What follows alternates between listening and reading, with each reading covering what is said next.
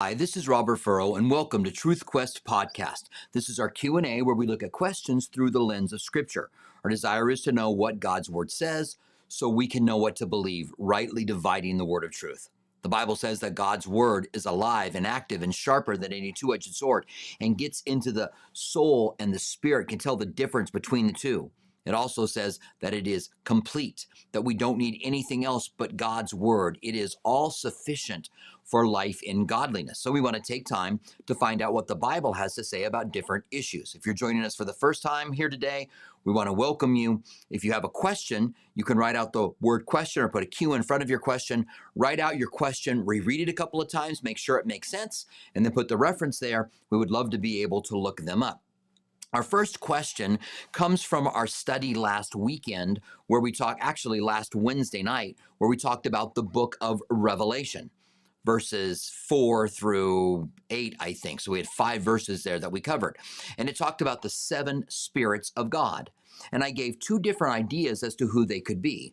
They could be 7 angels that stand in the presence of God. Some believe that Gabriel was one of those angels because Gabriel said to Zechariah, I am Gabriel who stands in the presence of God, but I don't believe that's who these 7 spirits are. Then some believe the number 7 is completeness, and so it speaks of the Holy Spirit. We also see them later on in the book of Revelation. We see them that the Lamb, or that Christ himself, who is talking to the churches, holds the 7 spirits. And we also see that the Lamb has 7 horns, which speak of his power, being all-powerful, and he's got 7, he says the 7 spirits that are his eyes, and that would speak of his omniscience. I believe that the word 7 there speaks of the Holy Spirit, the completeness of the Holy Spirit. And we talked in the service about Isaiah, given the 7 different areas of the Holy Spirit. Now, there's another suggestion, and someone reminded it of me afterwards, and that is, could this be the divine counsel? Could these 7 spirits represent the complete divine counsel? Now, let me give you the idea of a divine counsel. It's believed by some that God, as he gave dominion to Adam and Eve to rule over the earth, when God created the heavens, he also wanted the celestial beings to help him rule over the celestial kingdom. And so he gave authority to angels and spirits. And the Bible, in a couple of places, refers to the spirit of Samuel as Elohim, and refers to spirits as Elohim. Elohim is the name or the word for God. El meaning God, Im is in the plural or meaning significant. The Bible says, in the beginning, God, Elohim, created the heavens and the earth.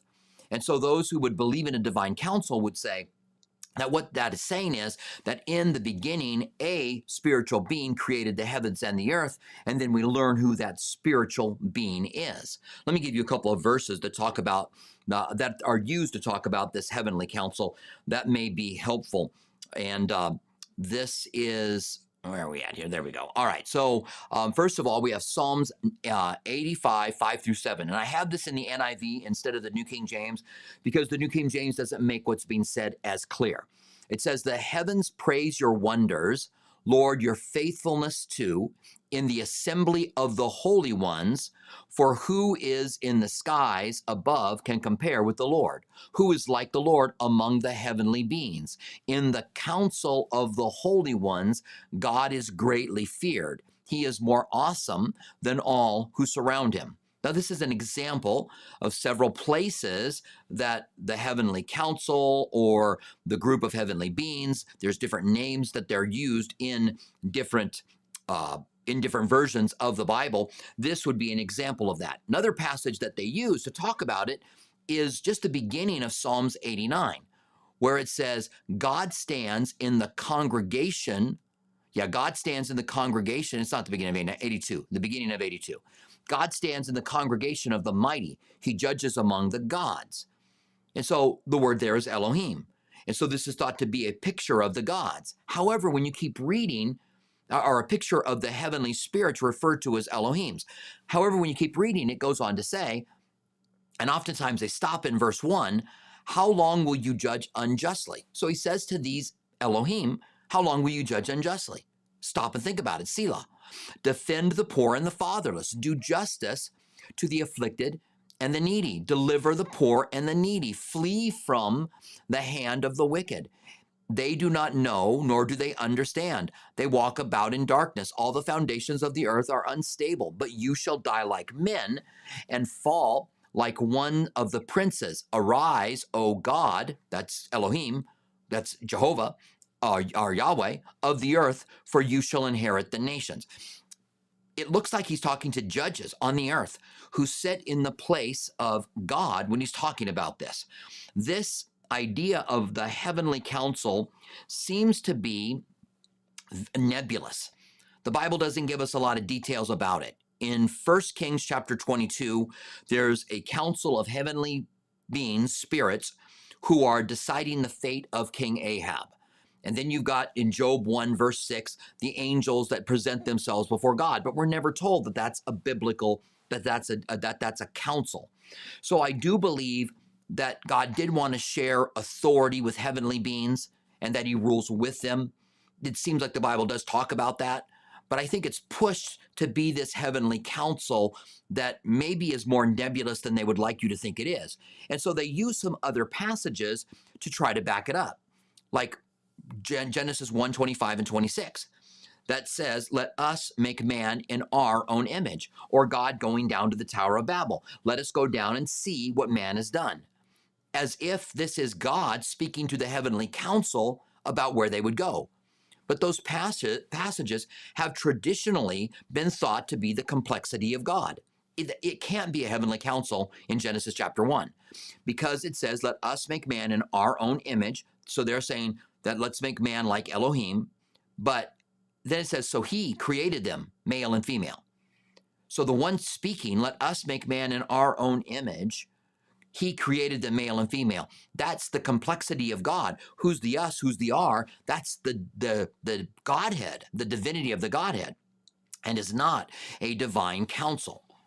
And also the seven spirits before the throne of God, it's kind of a push at that point to call them the divine council because we're not told what they do. We're told that they are the eyes of God throughout the world, but we also know that you can't go anywhere to hide from the presence of God, and you know that his spirit is everywhere. And so it seems that the seven spirits would best be referenced as the Holy Spirit. Is there a possibility that that could be wrong? Sure. That's why scholars disagree. Maybe it's the seven angels before the throne of God, and maybe it's this divine council. But this divine council is not really clear. Now, Dr. Heiser talks about it. The Bible Project, Tim Mackey, talk about the divine council. There are others that I've heard teach it as if it's just a fact, and they teach it more solid than what it really is. And what I can tell you about Dr. Heiser, who really probably does the most work on this issue of the divine council, is that he is not saying that there are other gods beside God. Some have said that Dr. Heiser supports Mormonism because he teaches that there are other gods. That's just misrepresenting his teaching completely. The Mormons believe that you progress to godhood and that Elohim was a man on another planet and he progressed to godhead, finally got married, has several wives and had spirit babies by them.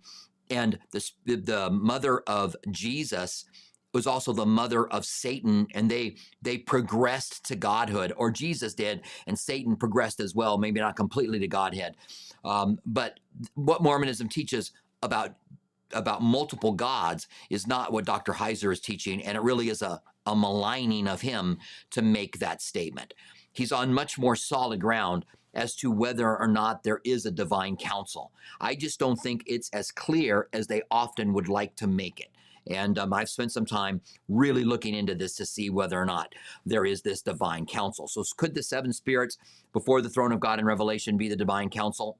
Maybe. We're not told the identity, but probably not. We'd probably have some more information. I don't know how they would fit into later on when it talks about Jesus, the seven spirits being his eyes. And we know that there isn't any place that you can go to hide from the Spirit of God. And so that's the connection there. That's the best connection to make, I think, according to the scriptures. So good to have you guys here with us today. This is our Wednesday edition of Truth Quest podcast. This is our Q&A. You can subscribe to this podcast anywhere you get your podcast at. Just search for Truth Quest podcast with Robert Furrow. You're going to get our full-length teachings. We're in the book of Revelation now on Wednesday night, and we're in the book of Luke near the end of it. Tonight we'll be talking about Judas and what it was about him that allowed him to do what he did, this horrible betrayal and lack of loyalty towards Jesus. And we want to evaluate our lives and see if we have anything going on that could be like Judas. You would get that in the podcast as well, plus our hot topics, which are shorter videos. They're a little bit more punchier on topics that there seems to be some questions about. All right, so yeah, we have our first question here from Andre. Andre has first again, like he does so often. Andre, good to see you. Andre says, question, is it wrong for believers to belong to organizations such as the Eastern Star and Freemasons? I'm not familiar with the Eastern Stars. I don't know whether or not they are a secret organization like the Freemasons. I'm going to, is it wrong? I know our founding fathers in the United States were Freemasons. And I know a lot of people throughout history that of importance were Freemasons. I also know that Freemasonry is dying.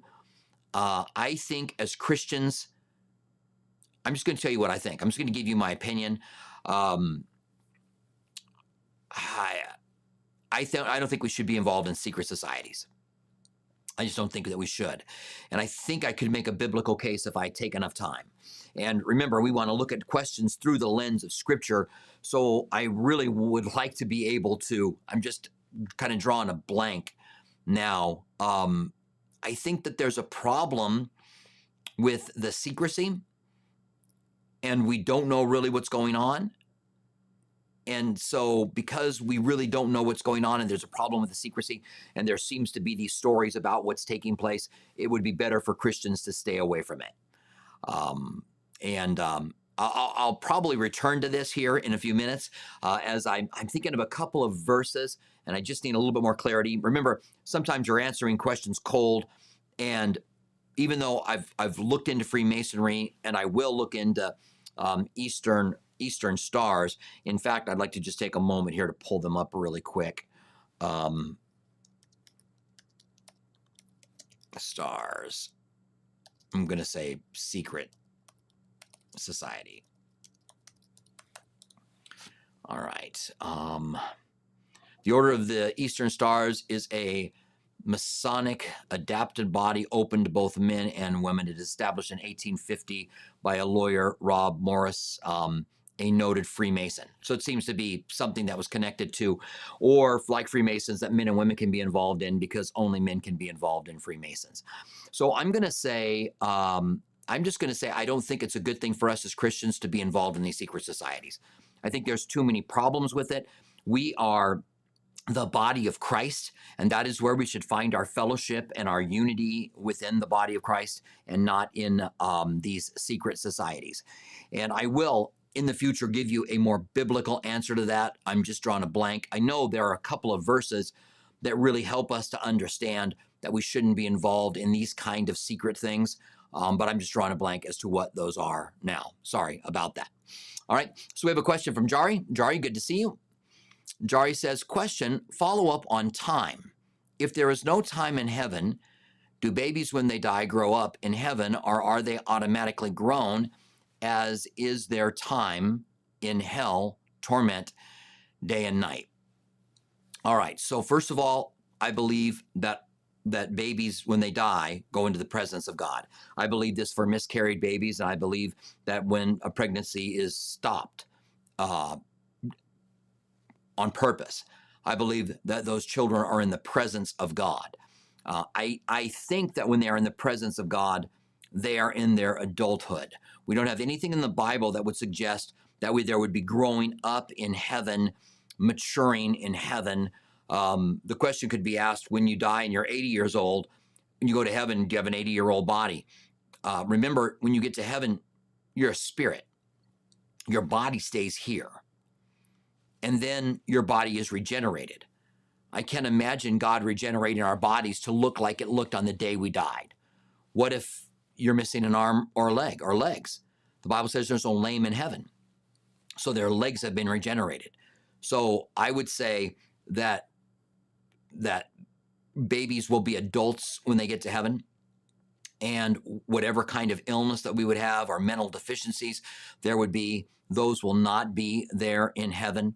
Hell is another issue. So when someone dies, there's a spirit. And do they get a body that is made for them to be able to torment?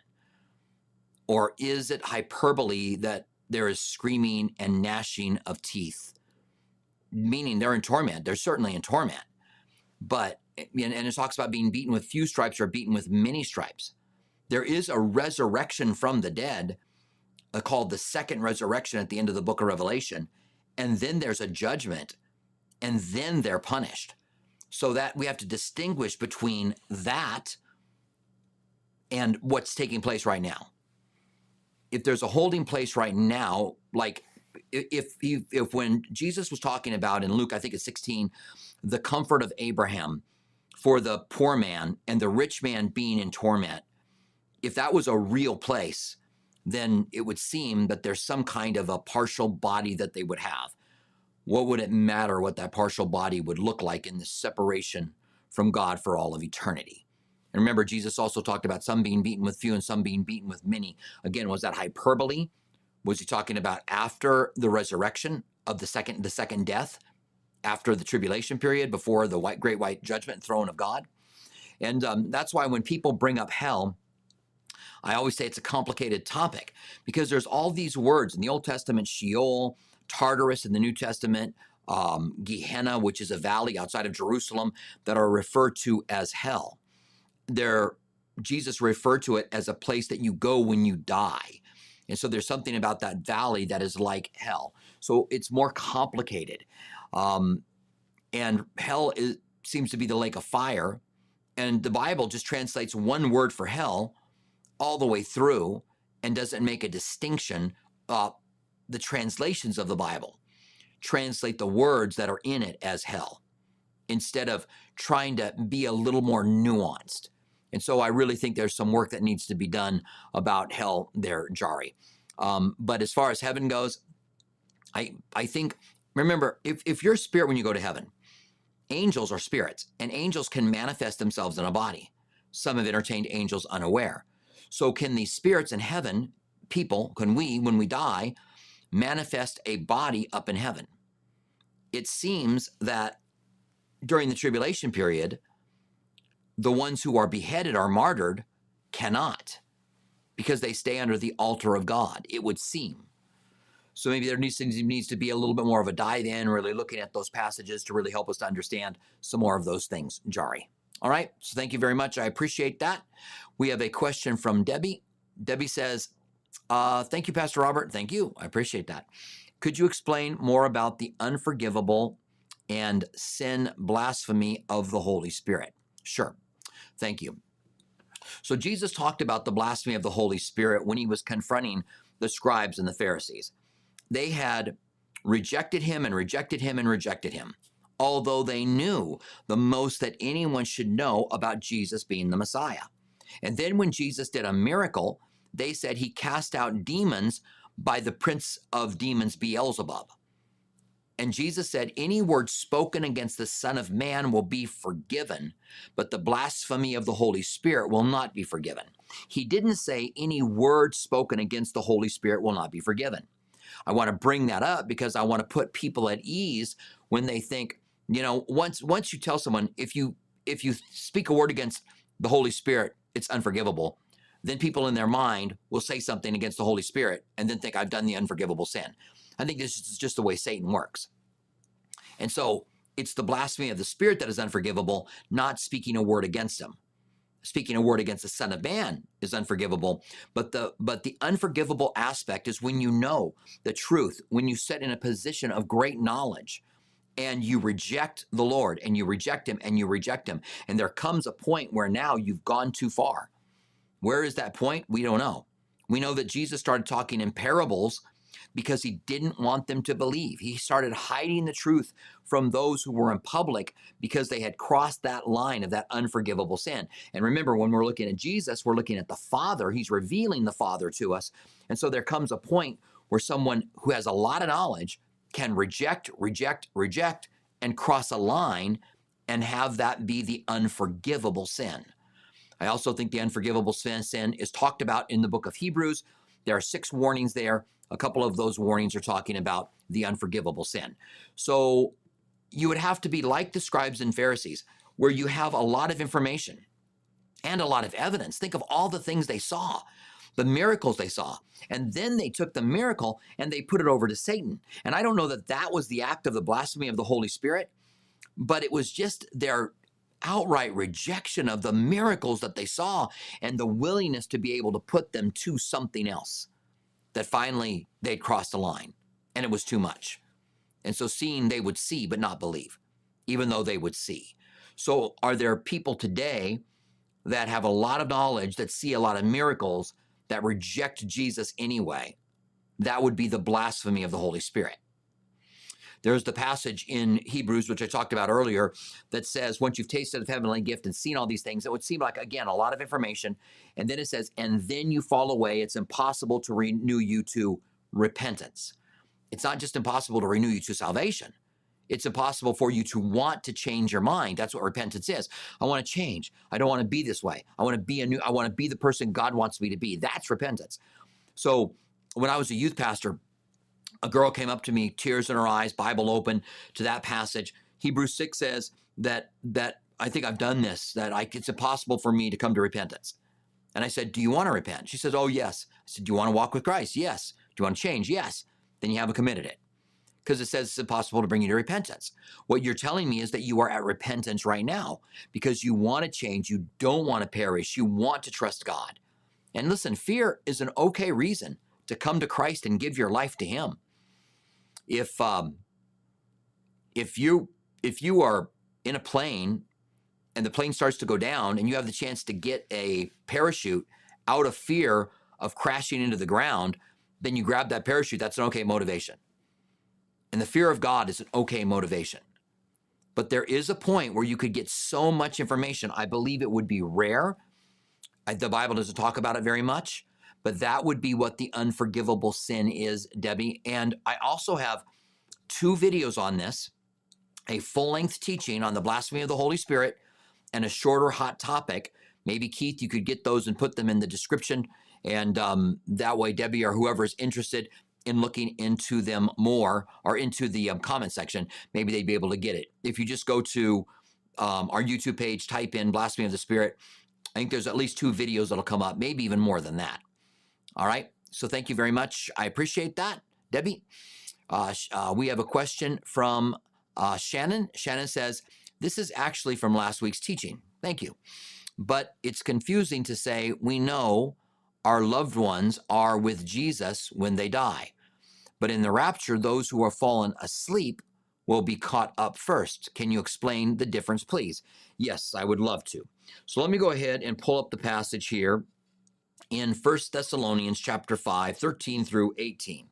And I want to read this to you. We may read the one out of First Corinthians as well. But this one will help us to really understand what's going on. And let's see, First Thessalonians chapter 5, verses 13. All right.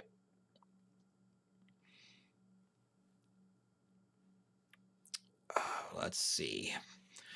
I need to go to First Thessalonians chapter 4. Not chapter 5, verse 13.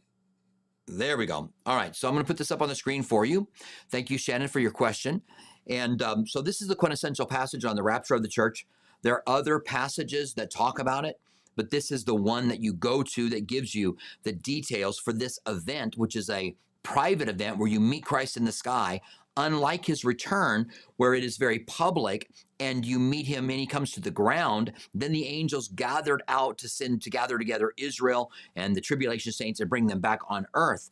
And in that event, after the return of Christ, there is no resurrection, but there is a resurrection here. So let me bring this up on screen for you. So this is the comfort of Christ's coming, okay? But I do not want you to be ignorant concerning those who have fallen asleep. And by falling asleep, he means die, lest you sorrow as others who have no hope. So they were thinking somehow that when their family or friends had died and they were facing persecution in Thessalonica, that they had somehow missed out and they weren't going to be able to experience the return. We don't know exactly what they thought, but he says you're going to mourn like those who have no hope. And that's pretty bad if you think that they're not going to be in heaven. And so he says in verse 15, for if we believe that Jesus died and rose again, and it's that died and rose again, that's the gospel. First Corinthians chapter 15, I deliver to you what I received, that Christ died for our sins according to the scriptures and rose from the dead according to the scriptures, and you received it, believed it, and stood in it. So this is the gospel. If we believe that Jesus died and rose again, so that's the key. But the gospel is the power of God into salvation. Even so, God will bring with him those who sleep in Jesus. Now, Paul had said, to be absent from this body is to be present with Christ in Philippians.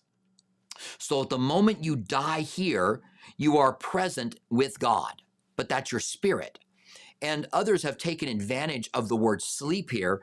Paul uses the word sleep to talk about the death of a Christian, not because they're soul sleep. Never does the Bible teach that when we die, we just pass out and we wake up all at the same time. And we're like, hey, hi, how long have you been here? I just got here. Me too. But you were dead 2,000 years ago. Yeah, well, that's weird. That's not what the Bible teaches. That's soul sleep, and it's just not there. But what it teaches is for Christians, when we die here, it's like we go to sleep because we will awake again. And we awake in his presence and will be reunited with our bodies. So all of the Christians that have died in Christ, so he's going to bring with him those who sleep in Jesus. So those who have died in Christ and their spirits are with Jesus, he will bring the spirits back with them.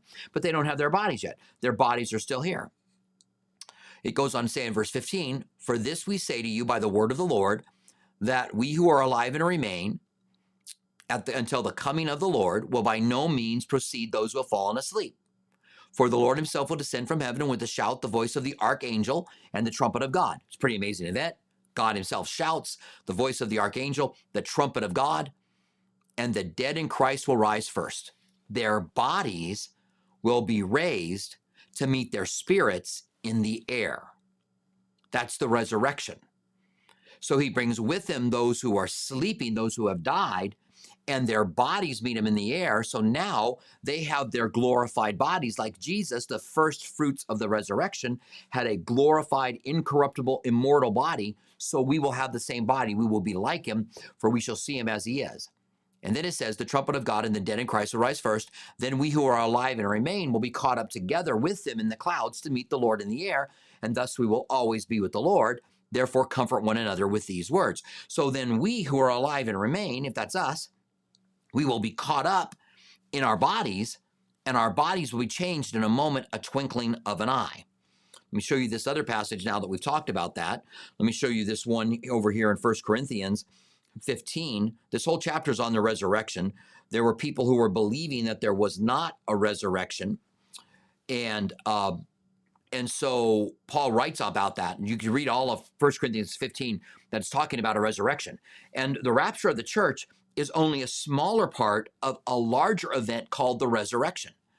It's just, what do you do with those people who are alive and remain? You're going to catch them up and change them.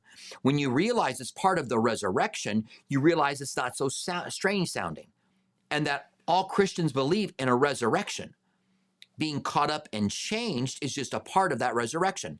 And so Paul talks about this mystery again of those alive being changed in 1 Corinthians 15, verse 51. He says, behold, I tell you a mystery. We shall not all sleep, but we shall be changed in a moment, in a twinkling of an eye, at the last trumpet. So in 1 Thessalonians 4, there was a trumpet there as well. Here it's identified as the last trumpet.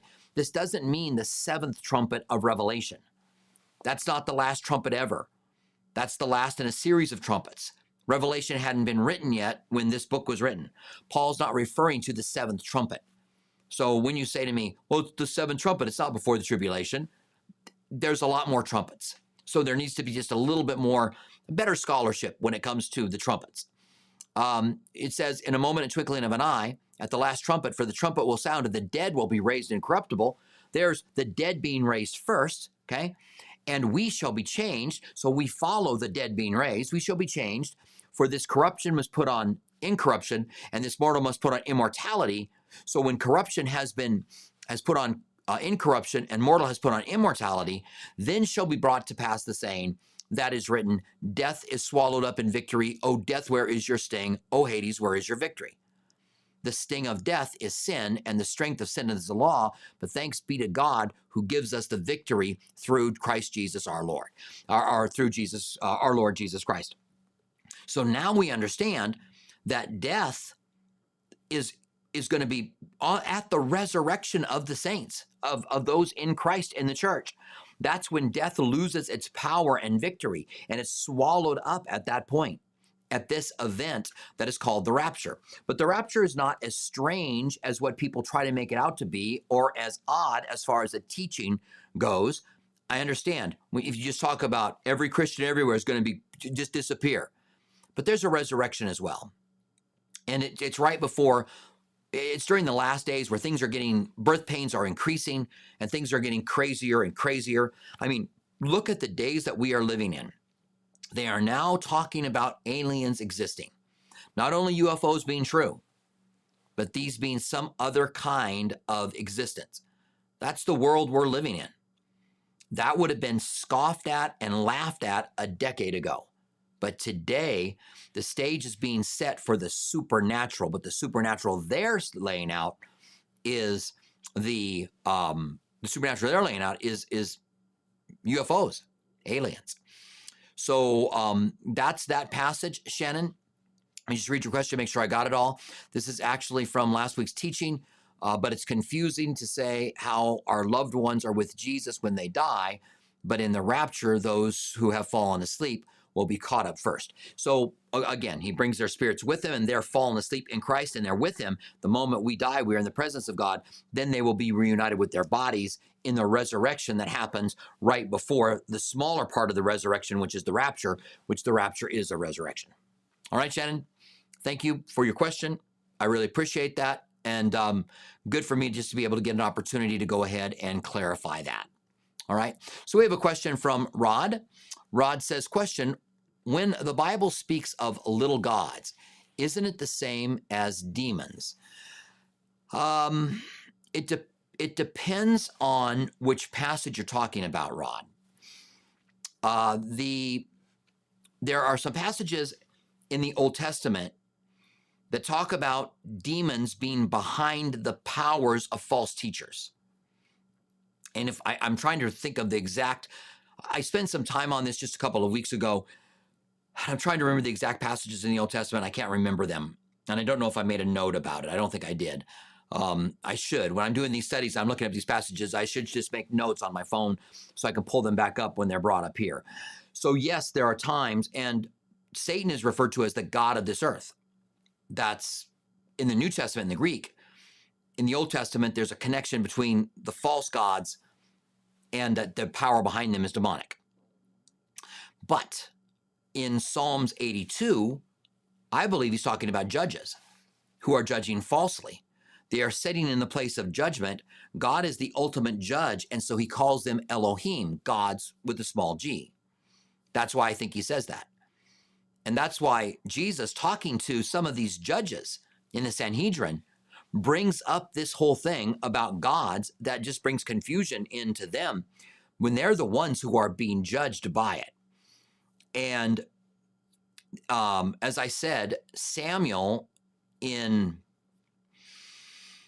I believe it's First Samuel, when he's called up by the witch of Endor, which sounds like something out of Star Wars, then the spirit coming up is referred to as an Elohim. And so that's why those who believe in the heavenly council want to try to say that we're making a mistake in saying Elohim is the name of God, and giving it as a name of God. That they would want to say that God is the supreme Elohim. I don't know any place in the Bible that tries to make a distinction with that. Maybe they would say that the Hebrew makes that clear And since we're not reading in Hebrew but in English, and we're just used to calling Yahweh God, that we confuse it with Elohim, which again, El is God and Im being the plural. So there's different places where Elohim is used in different ways. Sometimes, yes, to refer to demons, sometimes to refer to angels, sometimes even to refer to a man who's in a spirit form, and that is Samuel. Personally, and you probably got it when I was talking about the Heavenly Council, I think they've taken it too far. I don't think the Heavenly Council is what a lot of people make it out to be. I think that God is the ruler of the universe. And he was going to have Adam and Eve have dominion over the earth. And there may be some way in which angels share in authority, or spiritual beings share in authority with him in heaven, which would be angels. But I don't know that we get that really clear. All right. Thank you, Rod. I appreciate it. And good to see you, by the way. We have another question from Catherine. Catherine, she wants to talk about toxic relationships. Is it okay to pray against toxic relationships that our kids are in as parents? Yes, Kimberly. I think it's okay to pray about toxic relationships that our kids are in as parents. There are certain relationships that can be really bad for your kids, and to get them away from them, or ask God for help to get them away from them, would be very important. And I do think, I believe it's a passage, isn't it? That, bad company corrupts good morals. Is that a saying or is that a scripture? Huh. It's funny that I get to the point where you can't remember. But I think that the idea can be taught in scripture, that the people that we end up hanging around with can really cause problems for us. And even as an adult, there are certain people that I want to, as a pastor, that I want to limit my interaction with because they're what I would call toxic. They're bringing me down, man. And so I want to limit that with them. So yes, I think we should be praying for our kids. There are relationships that are bad for them, and as parents, we should be praying. But also, don't forget to pray for those kids that you're seeing as toxic.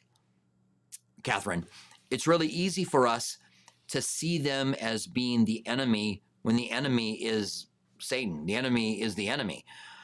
And pray that they would come to Christ. Pray they'd be straightened out. Pray that that God would speak to them, that they would be changed, because they need help as well. I know we're thinking about our kids, but make sure that you don't end up hating the kids that are causing the toxic relationship. When someone attacks our kids, even then we can really easily see. We want to defend them, and we can really end up attacking someone, and we don't want to attack them. We want to pray that our kids will get away from this toxic relationship. And I don't have any problem, by the way, for those of you who are writing emails or comments right now, that toxic is, I think toxic is a good word to use, even though it may be a bit of a psychology word. I think it's a good word to use, and we understand what's being said when someone talks about a toxic relationship. All right. So thank you. You can tell that, you're starting to get comments on things like that, and you just go, all right.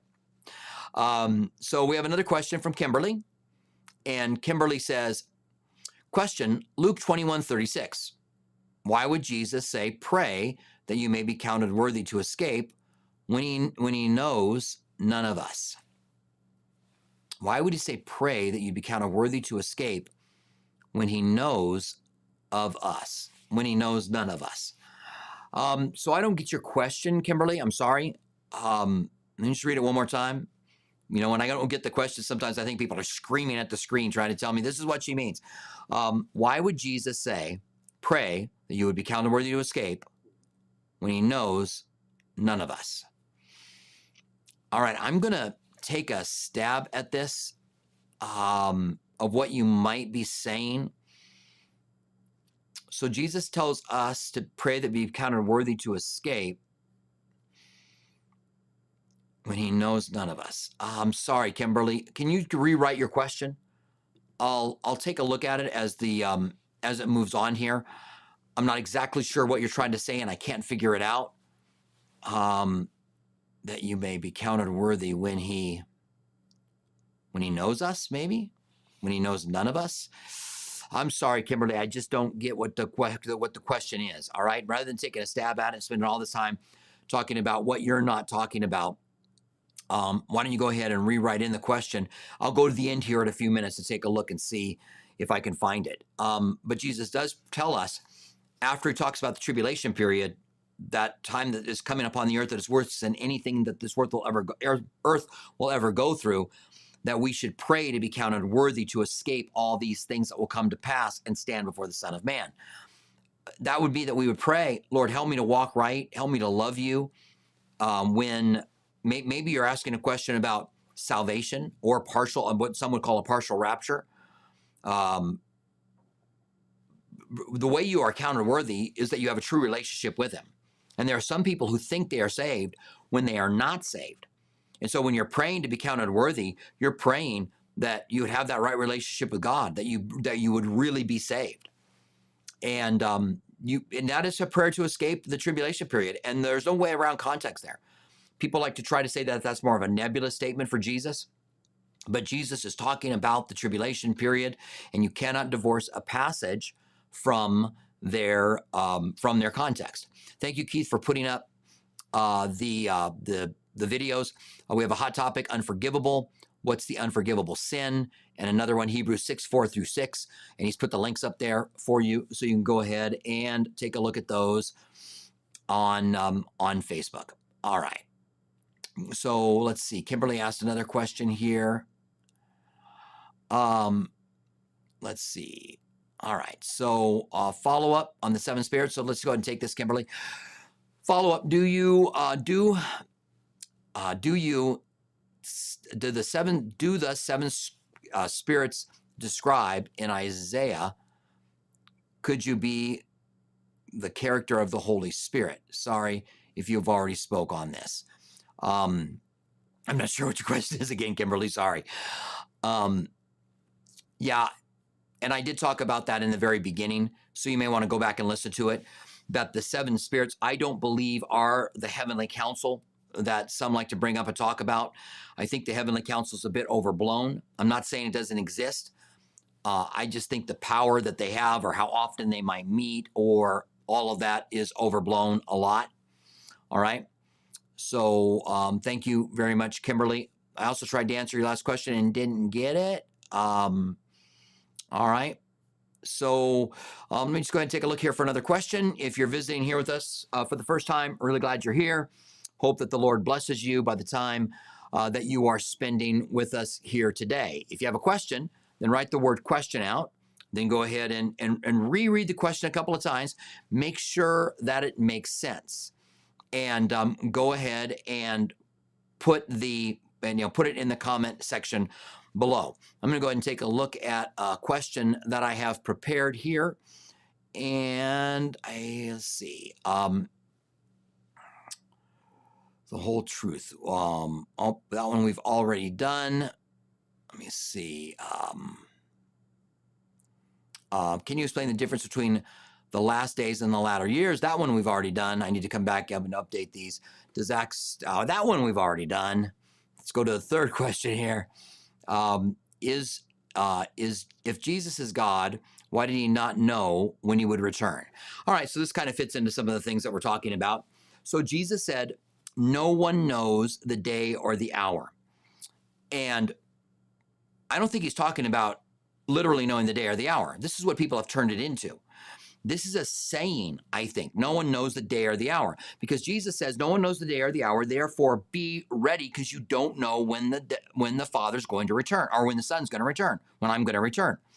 The whole point of not knowing the day or the hour is that you have to be ready all of the time. If it was 2 days, in other words, if he's going to come back in September during the Feast of the Trumpets, that's a 2-day event, so you don't know the day or the hour, that means I don't got to worry about having my life right in December or January or February. But every September, I better be pulling it together.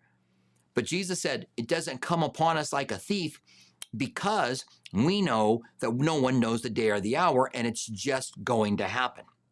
And so when Jesus said, the Son of Man doesn't know the time, he was talking about in his human form as a baby when Jesus was born, put in that manger. He didn't say, Mom, Dad, Mary, Joseph, just want to let you know I'm God, I'm here, I'll handle things. He had to learn how to talk. He had to learn who he was. He had to grow in understanding and wisdom, as it says in the book of Luke. And so there were things he didn't know here. I believe he knows in heaven now, but he didn't then. But the point was, the angels don't know, I don't know, only the Father knows. And if that's the case, then none of us know. And that's why he has the emphasis of why he doesn't know. All right? So just take a look back here again. And I was hoping that Kimberly had restated her question. And I did answer one from you, Kimberly, but there was the question about praying, about asking, praying to escape the all the events that are going to come to pass and stand before the Son of Man. Why would we pray that if God knows us? And maybe that's what you were asking. And I'll go ahead and try to take a stab at that. Ah, sorry about that, Andre. You know, they're coming in from different places. So Andre says, you know, hey, Pastor, skip me 13 weeks in a row, but 14th, he finally answered one of my questions. So what I think happens is that when they come in from YouTube or Facebook, and they want to hold a place. So after I've answered the first couple questions, the question comes in, but the question was asked before, so it's up in a spot ahead, but it wasn't visible. And so sometimes I just need to go back to the top to see if there's a question there that I didn't answer. So I'm going to just take a stab at answering Kimberly's question as if she's saying, if God knows where we are, why does God say that we should pray that we would be counted worthy to escape? Because the Bible tells us that we can be self-deceived, and sin is deceptive. And it's possible that I could think I'm okay, but I'm not. Jesus said, some are going to say, didn't we cast out demons in your name? Didn't we do miracles in your name? He's going to say, away from me, I never knew you.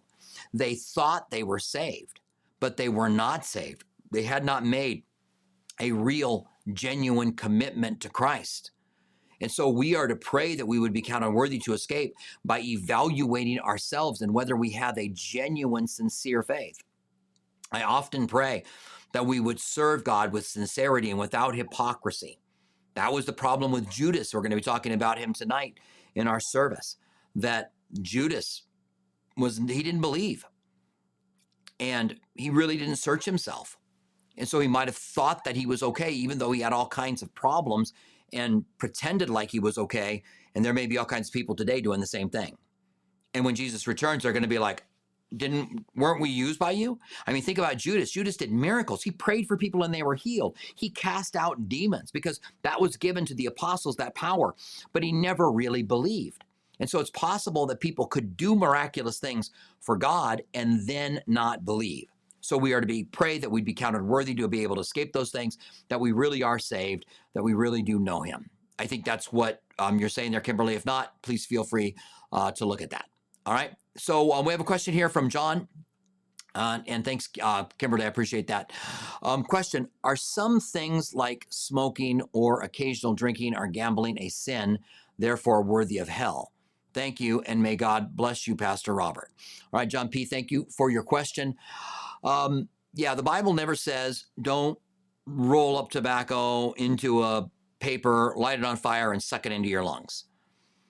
And that doesn't mean God wants you to, but I think that God cares about other things a lot more than that. I think he cares more about the way you're treating your wife or the people around you. God talks about walking in love towards one another. And when someone gets saved, and I was just thinking about this the other day, when someone gives their life to Christ, there's a lot of changes that are going to come their way. There's going to be a lot of slow changes and a lot of growing. And sometimes it takes a while before they look at it and go, this behavior needs to change. Smoking is an easy one for us because our culture has looked down upon it. Charles Spurgeon smoked cigars, and he's famous for saying, smoking in excess would be sin. And somebody asked him, well, what is smoking in excess? And he said, when you have a cigar in each hand.